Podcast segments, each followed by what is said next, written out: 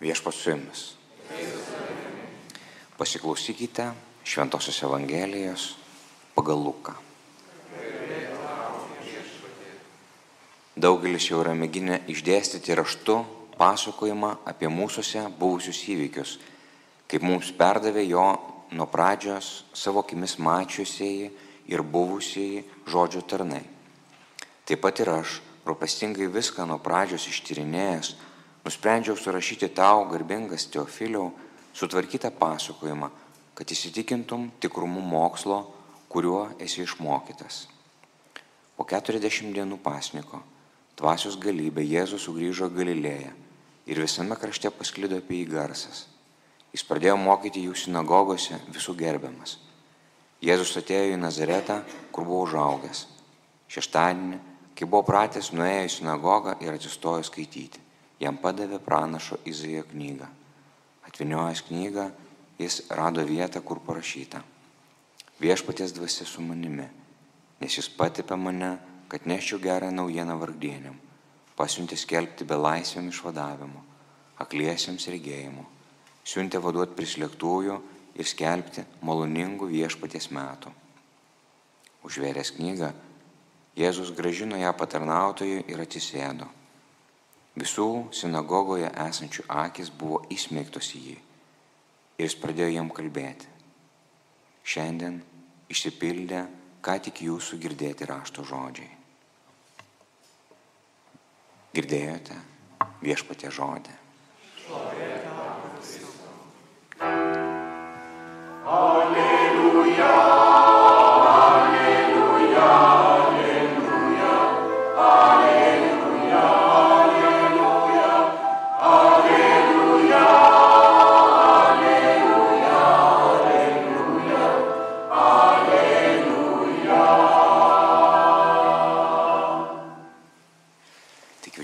Atsisėsti. Šiandien sonata kartu su vaikais, jeigu yra vaikų, eis vaikiškam pamokslui. O jeigu vaikų nėra, tai sakys vaikišką pamokslą savo. Tai nežinau, yra, jeigu, jeigu yra vaikų, tai stokitės ir galėsite eiti tada. Bet panašu, kad visi, aišku, esam Dievo vaikai. Nu, galima ir saugusiam, jeigu kas nori su sonata, gal bus e, įdomiau, interaktyvu. Tai e, šiandien išsipildė ką tik jūsų girdėti rašto žodžiai. Iš tiesų, tarytum pratesimas praeito sekmadienio Evangelijos, tų stebuklų, stebuklo, kano stebuklo, kai, e, kaip čia atneša tą rytinį Izaijo, iš Izaijo knygos ir, ir Jėzus atverčia ir perskaito gerąją naujieną. Ir ten panašiai irgi, vat, tarnai atneša e, vandenį stalo prievaizdui, tas vanduo, vanduo jau buvo perkeistas vynu, naujoji sandora. Ir kas tas vynas? Tai yra, tai yra mylimasis tėvo sunus. Tai yra Dievo, Dievas, kuris tapo arti. Dievas, kuris perkeičia mūsų gyvenimus. Kiekvieną kartą, kai mišių eucharistiniai maldoje yra supilamas vynas ir įlašinamas vande, e, va- vandens vienas lašiukas ir kalbam malda šiuo slėpiningu vynu ir vandens susilimu, tai suvienė viešpats mūsų, mūsų žmogystė su savo dieviste. Ir vy- vynas simbolizuoja tą Kristaus dievystę, tą Dievo paveikslą, kuris yra mumise įrašytas, bet neaktyvuotas. Ir Krist, Krist, vynas, jisai simbolizuoja tą virsmą. Mes pana, tampame panašus į Dievą. Pat tai, kas, ka, kas mes, e, pagal ką esame sukurti. Mūsų, tai yra pilnatvė. Mūsų laisvės pilnatvė, mūsų žmogiškumo pilnatvė. Visa ko, va tai yra, va tai yra tikslas. Krikščionybės tikslas yra per Kristų aktyvuoti mumise vat, tą, tai, kad Dievas sudėjo mūsų širdis, dievišką potencialą. Ir tai ir yra tas virsmas iš vandens vyno. Aišku, tam, kad tai įvyktų, e, labai svarbu, kad mes padarytume tai, kas nuo mūsų priklauso. Kad užpildytume vandeniu, tuos, tuos e, indus. Ir jeigu nėra to, jeigu, jeigu tarnai nebūtų užpildę vandeniu, Kristus nebūtų galėjęs perkeisti. Bet jeigu mūsų širdis nėra pasiruošusios, jeigu nėra mūsų širdies dispozicijos, tai tada ir, ir Dievas nelabai gali perkeisti mūsų širdis. O dabar, kad ta dispozicija įvyktų, juk jinai gali būti tik tai teorinė tokia, nu, kad mes sakom, taip iš tiesų viešpatė teik, tiesie tavo valia, bet nebūtinai tai yra tiesa. Tai gali būti tik tai, na, tik iliuzija. Mes kartais mūsų pripildyti vandens indai yra iliuzija. Mums atrodo, kad mes juos pripildėm ir kad šaukėmės Dievo pagalbos. Bet taip nėra. Ne visada taip yra. Labai dažnai tai yra tik tai, ir vat pažiūrėkite, istorijoje, tie visi istoriniai įvykiai ir bažnyčios kelias. Vat kiek bažnyčia, o bažnyčia kas yra? Nu, bažnyčia tai nėra tik tai kunigai, viskupai, hierarchija. Bažnyčia tai yra Dievo tauta. Ir net prieš Kristaus ateimą, paimkime teisėjų knygą. Apie ką rašo teisėjų knyga? Teisėjų knyga rašo apie tai, kad Dievas išsirinko savo tautą Jis ją pasišaukė, jis sudarė su ją sandorą, kai kaip nuotaka. Bet Dievo tauta, keičiantis tam tikrom aplinkybėm, mato, kad, na, nu, va šitas Dievas tam patogu, anas Dievas tam patogu, nu, nieko asmeniško, tik biznis čia yra. Viešpatė, tu jau neužpyk, bet truputį ten, truputį ten, padarysim šiokį tokį asortį ir, ir viskas bus dar geriau. Bet vėl tas pažinimo medis, kad aš sukursiu geresnę tiesą, negu Dievas mane dovanoja. Tai reiškia, kad aš iš vidau pats, aš esu tas teisėjas, aš esu, aš esu Dievas. Realiai tai taip, kuris pasako, kas yra, kas yra geriau. Geriau negu Dievas. Ir čia yra žmogaus pagunda, amžina pagunda. Neveltui tas, nes supraskime, kad ne, ne dėl to, kad obolio atsikando Jėva ir Adomas, Dėl to, kad, dėl to, kad nutolo nuo Dievo, dėl to, kad pasirinko savo tiesą kaip aukštesnę už Dievo tiesą. Va čia yra žmogaus nuodėmė ir jinai kartojasi per visą ciklą. Mums taiktum įrašyta yra. Ta tokia, nu, va, kažkokia klaida, sisteminė klaida, kur vis pramuša, mūsų užneša ant posūkio. Ir kaip mes toli be nueitume atradimais, išradimais ir dar kažkur užneša ant puikybės posūkio, ant susireikšmimo, ant valdžios, ant godumo, ant gopšumo. Vat kas yra tie posūkiai? Tai yra tad, vat, nuodėmės, tad didžiosios nuodėmės ir, ir žmogus vos tik atsipalaiduoja, sako, o viskas, va, aš jau įvaldžiau, jau galiu, jau turiu, jau ten tą ir, ir užsineša. Kartais net, net nepamato. Ir tame tarpe, net ir būdamas bažnyčiai, tu galėjai kiek yra karų įvykę e, dėl tikėjimo. Ar tikrai dėl tikėjimo? Ar tikrai tai buvo karai dėl tikėjimo, ar tai buvo karai dėl ambicijų? Dėl kažkokių tikslų, dėl valdžios, dėl žemės, dėl, dėl galios ir taip toliau. Tada klausimas, ar čia karas dėl Kristaus buvo, ar karas dėl kitų interesų? O jeigu tai buvo dėl kitų interesų, tai vadinasi, kas, kuo ta, tai religija buvo auka. Jis buvo išnaudota agresoriaus. Jis buvo paimta ir panaudota ir numesta saviems tikslams. Ir kai mes sakom, bet tai kaip čia dabar krikščionybė mus kviečia arba skatina va tokiem, ne. Niekur Kristus nekvietė. Pažiūrėkit, Kristaus visas gyvenimas, atvirkščiai. Kristaus gyvenimas tai yra vedimas nušvitimo pasikeitimo, širdies pasikeitimo link. Ir aišku, net ir tai yra nepatogu, Nes pasaulyje yra patogiau būti, to, nu, kaip, nieko nekeisti. Vat, tas nuodėmė, jinai yra, jinai yra tingi, jinai įsipatogina. Ir daug lengviau būti savo ambicijose negu fariziejams, tarkim. Laukia visą laiką e, mesijo. Ir štai mesijas ateina.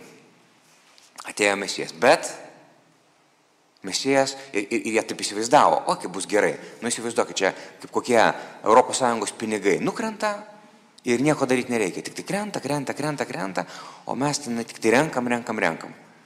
Ne. Tai yra širdies pasikeitimas. Su tam, kad įvyktų širdies pasikeitimas, o perkeitimas, kad vanduo taptų vynu, gyvenimu, reikia, kad mes pakeistume savo požiūrį, savo mentalitetą, savo lošumą. Apie kokią lošumą kalbam? Apie tą lošį, kurį pagydė Kristus. Ne apie Dievo tautą, kurie, kuri yra loša, nes truputį ten tarnauja, truputį ten, truputį tiems, truputį anam, truputį kitam. Kai E, valia mokėti ciesoriui mokesčius ar nevalia. Sako, duokit pinigą. Padavė denarą su Cezario e, atvaizdu. Tiesiog, nu tai kas Cezario? Tai atiduokit Cezariui. Tie patys fariziejai, kurie labai mielai naudojasi tą visą monetarinę sistemą, atėjus iš Romėnų ir staiga, na, toks sarkazmas, ne, nu, kaip, tiksliau, ieškokite tiesos. Atsiverskite ir tikėkite Evangeliją. Ir Kristus, ką jisai daro, jisai provok, nustokit šlubuot. Nedarykit iš mano tėvo namų prekybos namais.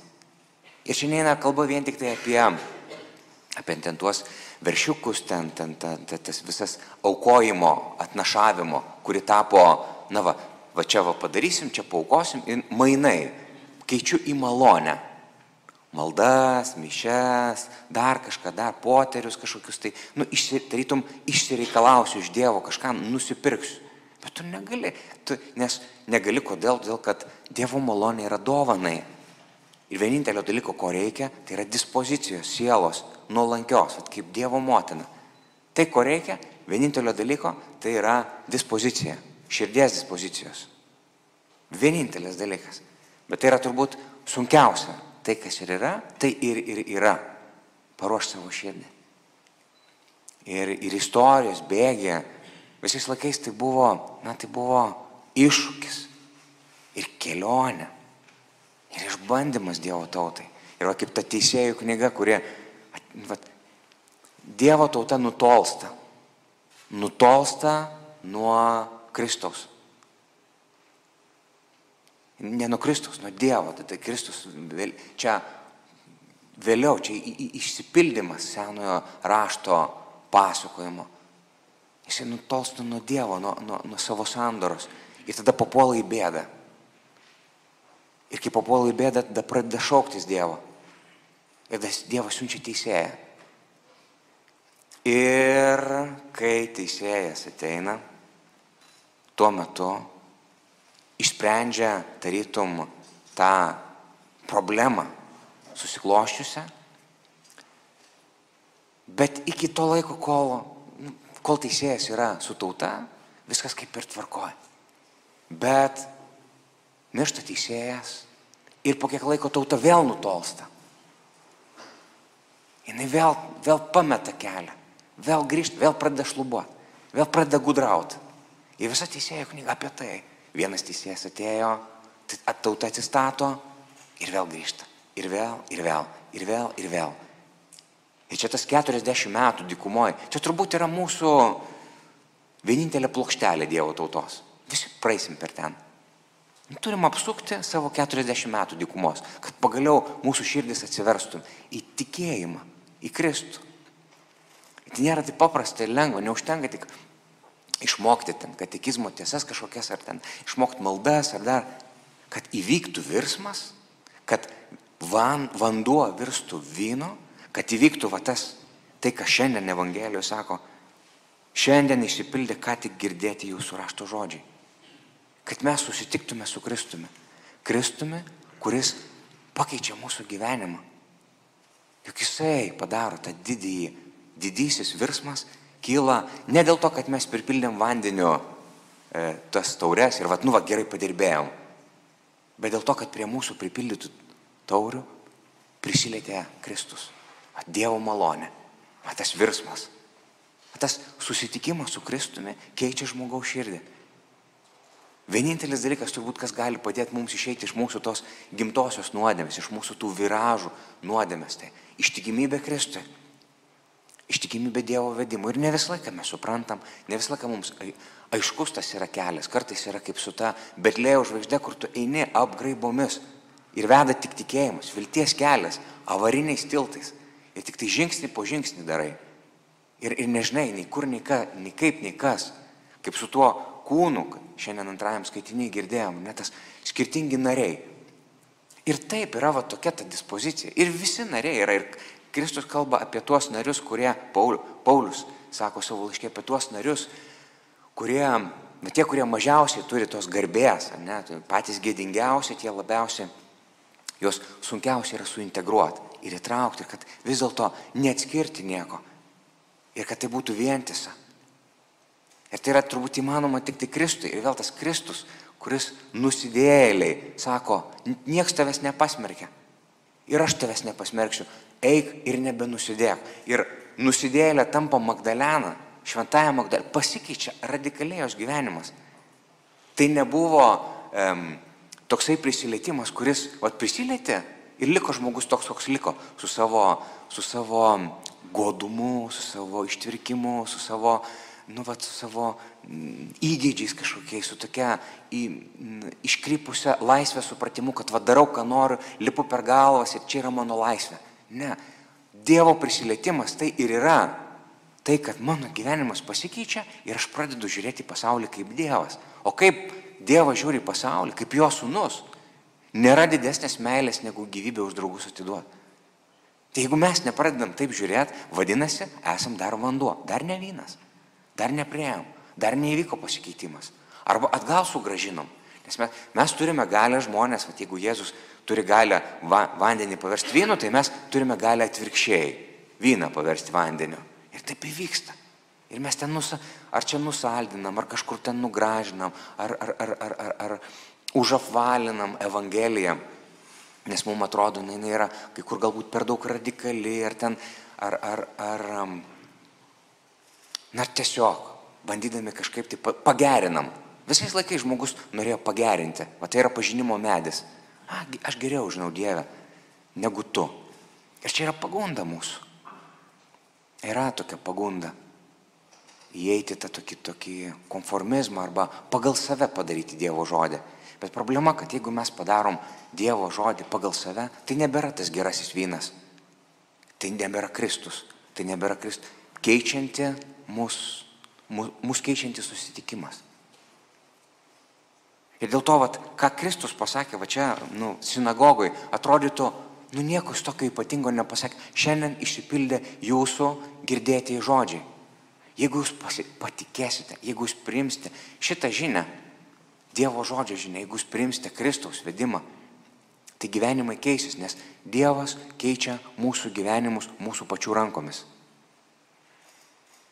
Tai nėra, vat, kaip tas posakis sako, duok ne ne žuvi, o meškerę, kad žmogus pasigautų. Vat, negali taip įvykti, kad me, kažkas už mus gali nu, vat, nueiti tą, pereiti dykumą, pereiti pasi, apsisprendimo, pasirinkimo kelią. E, kad kažkas už mus gali, gali pereiti pirmųjų kankinių kelią. Nes tikėjime taip yra, taip, taip, taip yra, kad ta kankinystė jinai yra neišvengiama. Tai tiesiog toks yra kelias. Pradedant nuo mūsų pačių, nes vidinė kankinystė, nuo mano, mano ego, mano užgaidos, mano nuodėme, nes nuodėmės mirtis tai yra kankinystė. Ir tai nėra taip lengva leisti mirti nuodėmiai savyje, nes jis visą laiką prisikelia kaip, kaip katė, septyni gyvenimai, o gal ir daugiau, nuolatos. Ir tas procesas yra skausmingas. Tai vad, ar užteks tos pirmųjų krikščionių e, drąsos priimti tą kankinystę pirmiausia viduje, o tada ir išorė, mūsų bendruomenėse, savo aplinkoje, šeimoje, darbe, gyvenime. Ir tie procesai kartais yra labai sudėtingi, va kaip su tais nariais, kad jie neišbirėtų, neiškristų, Ir viena vertus, ai, nu tai dėl šventos ramybės priimkim viską, bet ką, bet kaip ir nieko nesakykim, tai, tik tai vat, nieko nedarykim.